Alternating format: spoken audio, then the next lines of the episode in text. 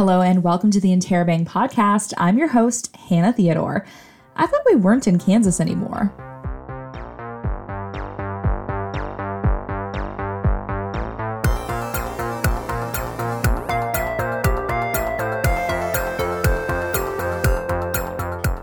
Everyone. Welcome back to the show. Thank you so much for joining me once again. We've got an amazing guest coming up later in the episode, but first, here's what's making news at Fanshawe this week.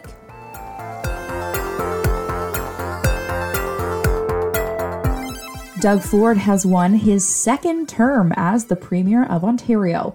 The Progressive Conservative Party has won another majority government, winning a total of 83 seats. The NDPs finished in second place, earning a total of 31 seats. The Liberals, led by Steven Del Duca, suffered the most last night, earning just eight seats, failing to achieve party status.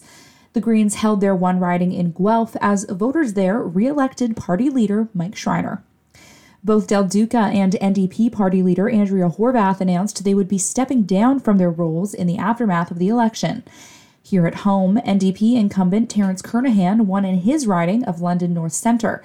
Fellow NDP incumbent Peggy Sattler won in London West, and Teresa Armstrong, another NDP incumbent, won in London Fanshawe.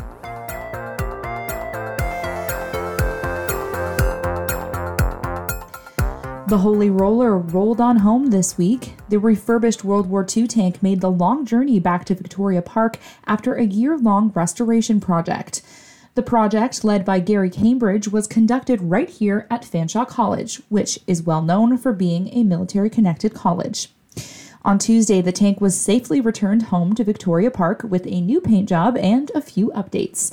It was met with cheers and applause by onlookers. You can watch a video right now on our website showing the moment the roller arrived.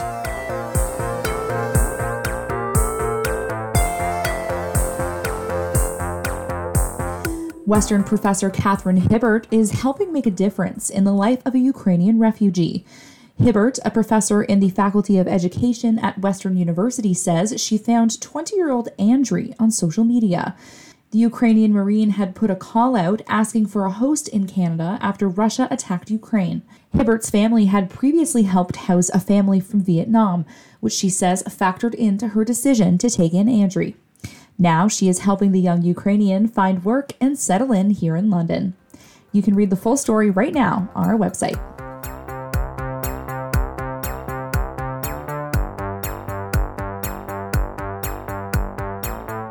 Now, who could forget the absolutely wild storm that touched down here in London a couple weeks back? May 21st saw the region's first derecho storm since 1999. And it wasn't long after that that researchers at Western University determined that, in fact, two EF1 tornadoes had touched down, one not far from Fanshawe College. David Sills is the executive director behind the Northern Tornadoes Project, and he's here today to tell us what happened and how his team was able to determine just how severe this storm got. Uh, David Sills, welcome to the Interrobang podcast. Well, thanks, Anna. Glad to be here. Thank you so much for being here. Um, maybe before we get into the um, some questions here, if you could just let the people know a little bit about who you are and what it is that you do. Sure. So I'm the executive director of Northern Tornadoes Project. Uh, got it started in 2017, uh, founded by Western and a social impact fund out of Toronto called Impact WX. They provide most of the funding. Uh, and the, the idea is that through various studies, we found that a lot of the tornadoes that are occurring across the country, they're occurring in areas farther away from urban centers and basically in uh, forests across the country and uh, across the prairies where they, they don't hit a lot of things. Um, so the idea was to come up with a program that could give us a, a, better sense of how often tornadoes occur in Canada, where they occur, how intense, and make all of that data available publicly through our open data portal. That's amazing. Now, looking back to this uh, this storm that touched down a couple of weeks ago, now I feel like everyone that I talk to has a story of where they were and what they saw when this storm touched down. Can you tell me a little bit about your experience on May twenty first? Yeah, I was. I mean, I'm on a, a a forecast team for the project that uh, you know every day we put out an outlook for tornadoes so that so that our field teams know to be prepared to head out in an airplane and go across the country and that kind of thing. So we knew that there was a severe weather potential, mostly in eastern Ontario, Ontario and in Quebec that day. Uh, when I went to take a look at the forecast in the morning, I noticed there was this line of thunderstorms uh, coming through the Windsor area. And I'm from Windsor originally and have family there. And they usually depend on me to let them know when things are happening. So if something's happening down there, I, I better better know about it and let them know.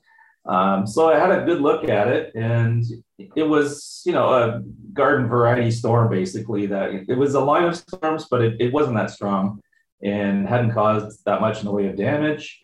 And so let my folks know about it and that kind of thing. And uh, didn't think much about it because usually those storms in the morning, that was, I think that was about 9 30 in the morning. Usually those fade out by, you know, 11 or, or 11 in the morning. And, and then you wait for the the afternoon convection to kick in when uh, when the daytime heating really is at its maximum. So I, I, didn't think much about it when I did some yard work in the back, and uh, all of a sudden it got really dark, and I'm I'm hearing thunder. what in the heck is going on? That thing should have died out an hour ago. And headed back inside and took a look and noticed that boy, it really increased in intensity. It was just about to hit. And uh, when it did hit, it was a wall of water and wind, uh, like I'm sure a lot of people experienced across London. And actually, I watched a big branch come down on my neighbor's uh, roof across the street.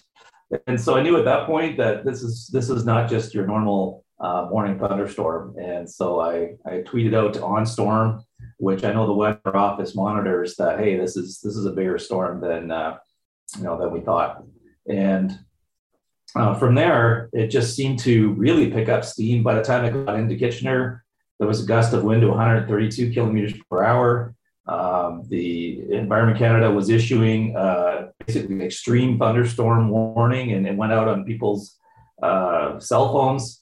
And again, picked up even more steam as it got past the GTA and ended up causing a lot of damage uh, east of Toronto and into the Ottawa area. And, and uh, the Ottawa area basically says that they haven't had a storm take out their electrical network uh, like this one did. Even um, the big tornadoes there in 2018, even the ice storm of 1998 didn't do as much damage as this storm did.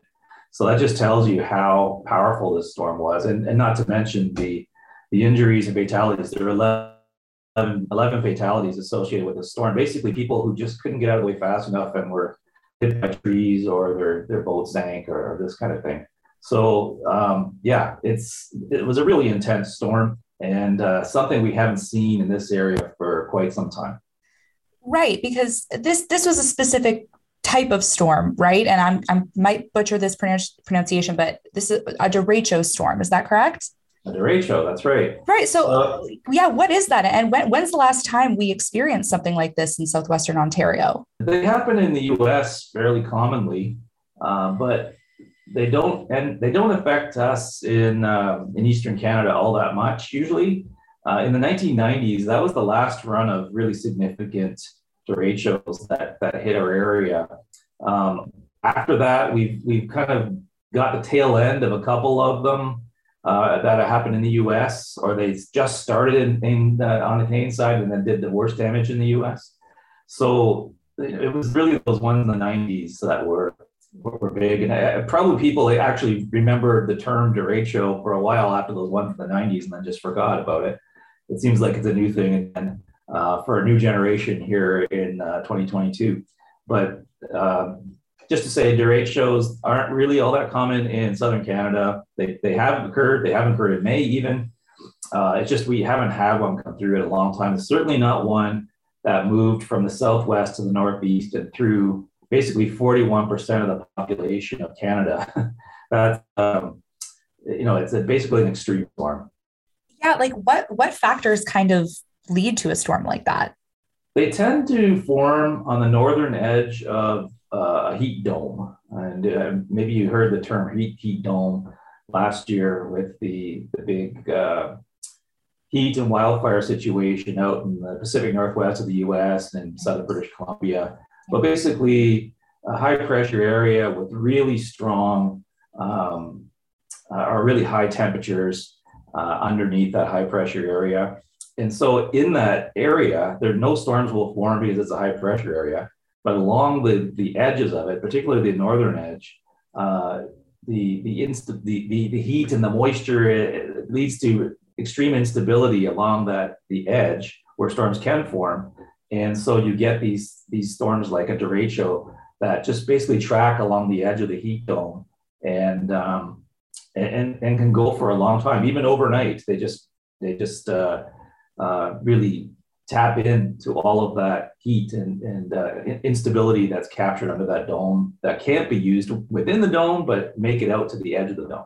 Wow. So, I mean, as this storm is whipping through, myself living in Woodfield, and I'm sure as folks living in Huron Heights as well, we're, we're probably thinking to themselves that this looks and feels like an actual tornado out here.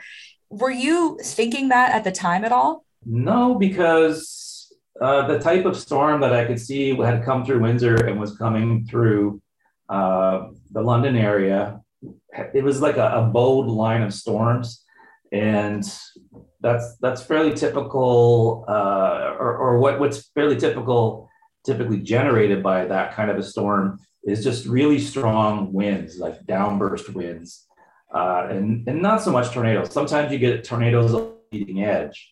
Um, and that's what happened here. But most of the damage is usually caused by the downburst winds associated with the, the rain cooled air coming in behind the storm and, and moving out ahead. Uh, so that's what I was expecting. And certainly when it came through, you know, the winds were mixed with rain, and that that's usually an indicator that it's this big downburst coming through. Um, but looking back at the radar, we did find that there was a couple areas along the leading edge that um, were had some had a bit of rotation in them, and uh, you can get these little spin ups along the leading edge of these big uh, bowed storms, and that's what happened. We we actually had two tornadoes just within minutes of each other in the London area, uh, one in the northeast end and one in the south end. That happened uh, underneath of these little uh, areas of rotation that we could see on radar, and they just lasted uh, no more than 10 minutes. They, they just kind of occur and happen quickly, and then it disappears from radar. And the, the tornadoes themselves, the, the path lengths are uh, in the northeast, it was uh, 5.7 kilometers. In the south, it was 3.4 kilometers. And when this storm was moving, it was really fast, 90 to 100 kilometers an hour. That that probably only took like one or two two minutes to go through it at, at, at most. And uh, the widths on these things were also, you know, 400 and 450 meters. So it affected, it was just an enhanced area of damage over a, a long, narrow region. And that's what we tend to look for uh, when we do damage surveys to determine whether it's damage due to a tornado or damage due to a downburst. So we didn't we didn't find that in the Woodfield area, and there were some other areas with uh, damage to the southwest of London. Um, we we didn't find that narrow, long narrow path, but in the Huron Heights area and the Wilton Grove area on the south side, we did find uh, those that long narrow path. Wow. Yeah, those map map images just showing like a straight line down Huron. It was just yeah. W- wild. And it, you mentioned like the speed too. I, I was taken aback even just watching this storm at how quickly it seemed to like come and go and yet leave so much damage behind. Um, what was some of the, the worst damage that you heard about or saw? I understand in, in Huron, even somewhere had the roof taken off of it. What I, I actually in, was directing teams the next day as, as far as sur- survey teams going out and assessing damage. Um, and the worst damage was in Uxbridge, northeast of uh, Toronto, and uh, southern part of Ottawa from this derecho. So I was I was directing teams out going out that way, and dealing with a million media calls uh, there was all all the media interest was uh, was coming uh, to me for some reason. Um, the so I thought I, I, had a little bit of time between interviews, and I thought, well, I'd like to get out to see some of this damage and um, and just you know see if it was tornadic or not. So I had basically I took a couple hours out of the day and went and had a look in these different locations where the power was still out, so you knew that there was a lot of um, there had been a lot of damage there. And in Huron Heights, yeah, there was um, part of a, a part of a, an apartment roof that was laying in the road. Uh, so obviously, and that, I think that was uh, between yeah, it was between Highbury and Clarke Road, somewhere right near the middle there. And um, usually the, the the apartment apartment roof will just kind of peel off a little bit, but in this case, there was actually a, a chunk of the roof that that came off and was sitting in the middle of the road. But some of the tree damage was really impressive. There was one road where there were four or five really old, really large trees that were down all in the same direction um, and somehow missed the houses that they were all right near the edge of the road. So when they fell, they just missed the houses. And uh, yeah, some really impressive uh, wind damage to trees. But there was also damage at the airport. Uh, there was a flipped plane and uh, some damage to buildings there. Um, so yeah, that that was uh, the extent of the damage there. When, when I went to the south side, there was one industrial building that had its entire roof ripped off and part of its wall collapsed, and so that was that was pretty impressive. Um, that's that's getting up close to uh, EF2 actually. So EF1 goes from 135 to 175 kilometers per hour, and EF2 is 180 to 240 and or sorry, 180 to 220. And uh, this was getting close to EF2, but not quite. It was uh, we're up near 175 kilometers per hour, so very top end of EF1. Um, and that also caused damage to uh, a big power pole. It was leaning over. There was debris all over the place from uh, various factories. Uh, trees were down, and so on. So you know the damage from from these tornadoes. They're both EF1s uh, it was you know significant, but you know nobody was hurt, and, and all that can be fixed. The the damage in Uxbridge was from an EF2 tornado, and that tore the roof off homes, flipped cars. It was quite a bit worse than what we saw here in London, um, and they declared a, a state of emergency there. I feel like somehow we we lucked out here at the college, sort of right in between all of these things, and right. uh, yeah, managed to avoid any damage out here. Um, you know, whenever these kinds of extreme weather or what feel like extreme weather moments happen, I think a lot of people have questions related to climate change. Um, is there any indication based on your research that these types of storms, these derechos that are bringing these tornadoes with them, are increasing in this region? Does, does climate change have any impact on that at all? Well, I'll say a few things about that. Um, first, just in general about tornadoes, I just did a study recently looking at Southern Ontario tornadoes and trends. And, and it's the, actually the best database in all of Canada is the one we have in Southern Ontario. It goes all the way back to the late 1700s. Uh, so we used that data to look for long-term trends, and we found that the number of weak tornadoes being reported is going up and up, and that's because more people are reporting them. There's more cell phone cameras and so on. But the number of significant tornadoes that people would have even seen and noticed and, and documented back in the, the 1800s uh, really hasn't changed that much. It's, it's kind of flat. So the, the number of tornadoes and the intensity doesn't seem to be changing all that much in Southern Ontario. But what we did notice is that there was a trend towards them occurring later in the season. So less less tornadoes in the spring, um, and more, which is where most of our big tornadoes used to occur, and um, more emphasis on the big events uh, near the end of the year and into August and even September. So that was that was an interesting trend. Um, and whether it's due to climate change or not, we didn't study that part, but it is one thing we do know that's happening with climate change is that the Great Lakes are warming. And the Great Lakes obviously have a big impact on the temperature of the air over southern Ontario, given you know we're surrounded by lakes. Um, so there may be a connection there that the, the warmer lakes are leading to a longer season in the fall for us, and we will be looking into that. Um, about derechos, though, um, they occur so so rarely that we we don't have enough of a documented um, database to really get a, any kind of trend out of it. So all I can say is that um, we know that they occur along the northern edges of these heat domes, and we do know that heat and heat domes are increasing due to climate change. and that you know those those kinds of events like heat domes, uh, an example being the one in BC, uh, are moving north. They're they're happening more more often in in in southern Canada. So you know, put those things together, and it certainly seems like we we could get more um, more of these derechos and, and these types of storms uh, due to the fact that climate change is, is pushing all of that warm air a bit further north than it used to. That, that's about as far as we can go right now. We we don't have a lot of data or, or uh, climate projections that deal directly with things on the scale of a thunderstorm or a tornado or um, even hail, really. So it, it's really hard to know what the impacts on those things will be due to climate change.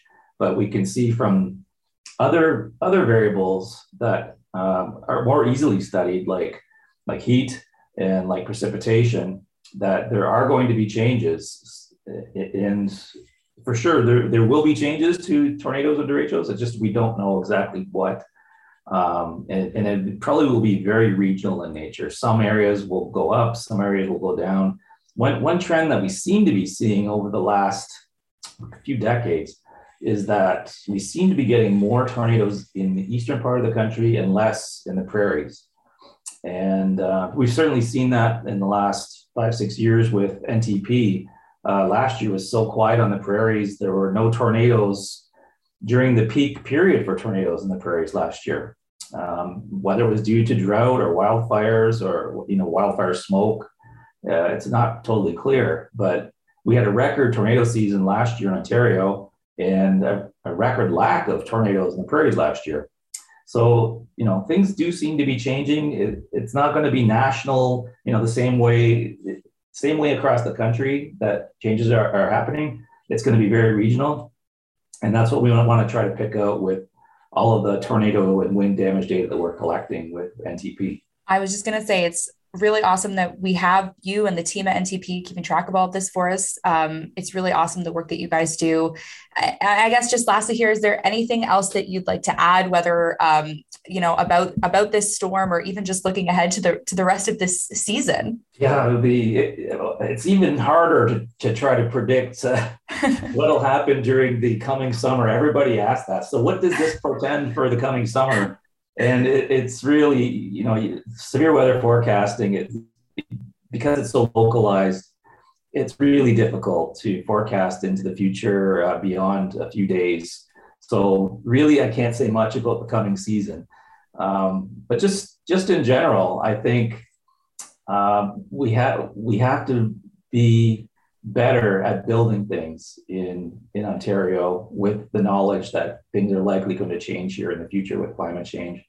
And uh, that's that's part of what NTP and, and the group at Western is, is doing is trying to come up with ways to make uh, buildings and infrastructure more storm resilient, uh, whether that means adding hurricane clips during construction so that the roof is held onto the walls better, or using longer nails so that the, uh, the roof panels hold on longer or other suggested changes to the building code. Um, you know, these are all things that will, will help um, people in Ontario and across Canada um, weather storms a lot better. Yes, got to build those climate resilient communities. Uh, frequent listeners of the Interrobang podcast will know this topic very well. right, right. Awesome. Thank you so much, Dave. I really appreciate you taking the time today. Oh, my pleasure.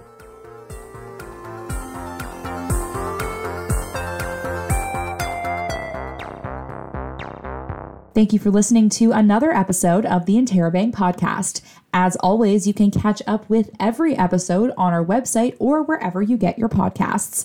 Be sure to follow us on Twitter, Instagram, and Facebook, and subscribe to our newsletter to keep up with all things Fanshawe. For the Interrobang, I'm Hannah Theodore.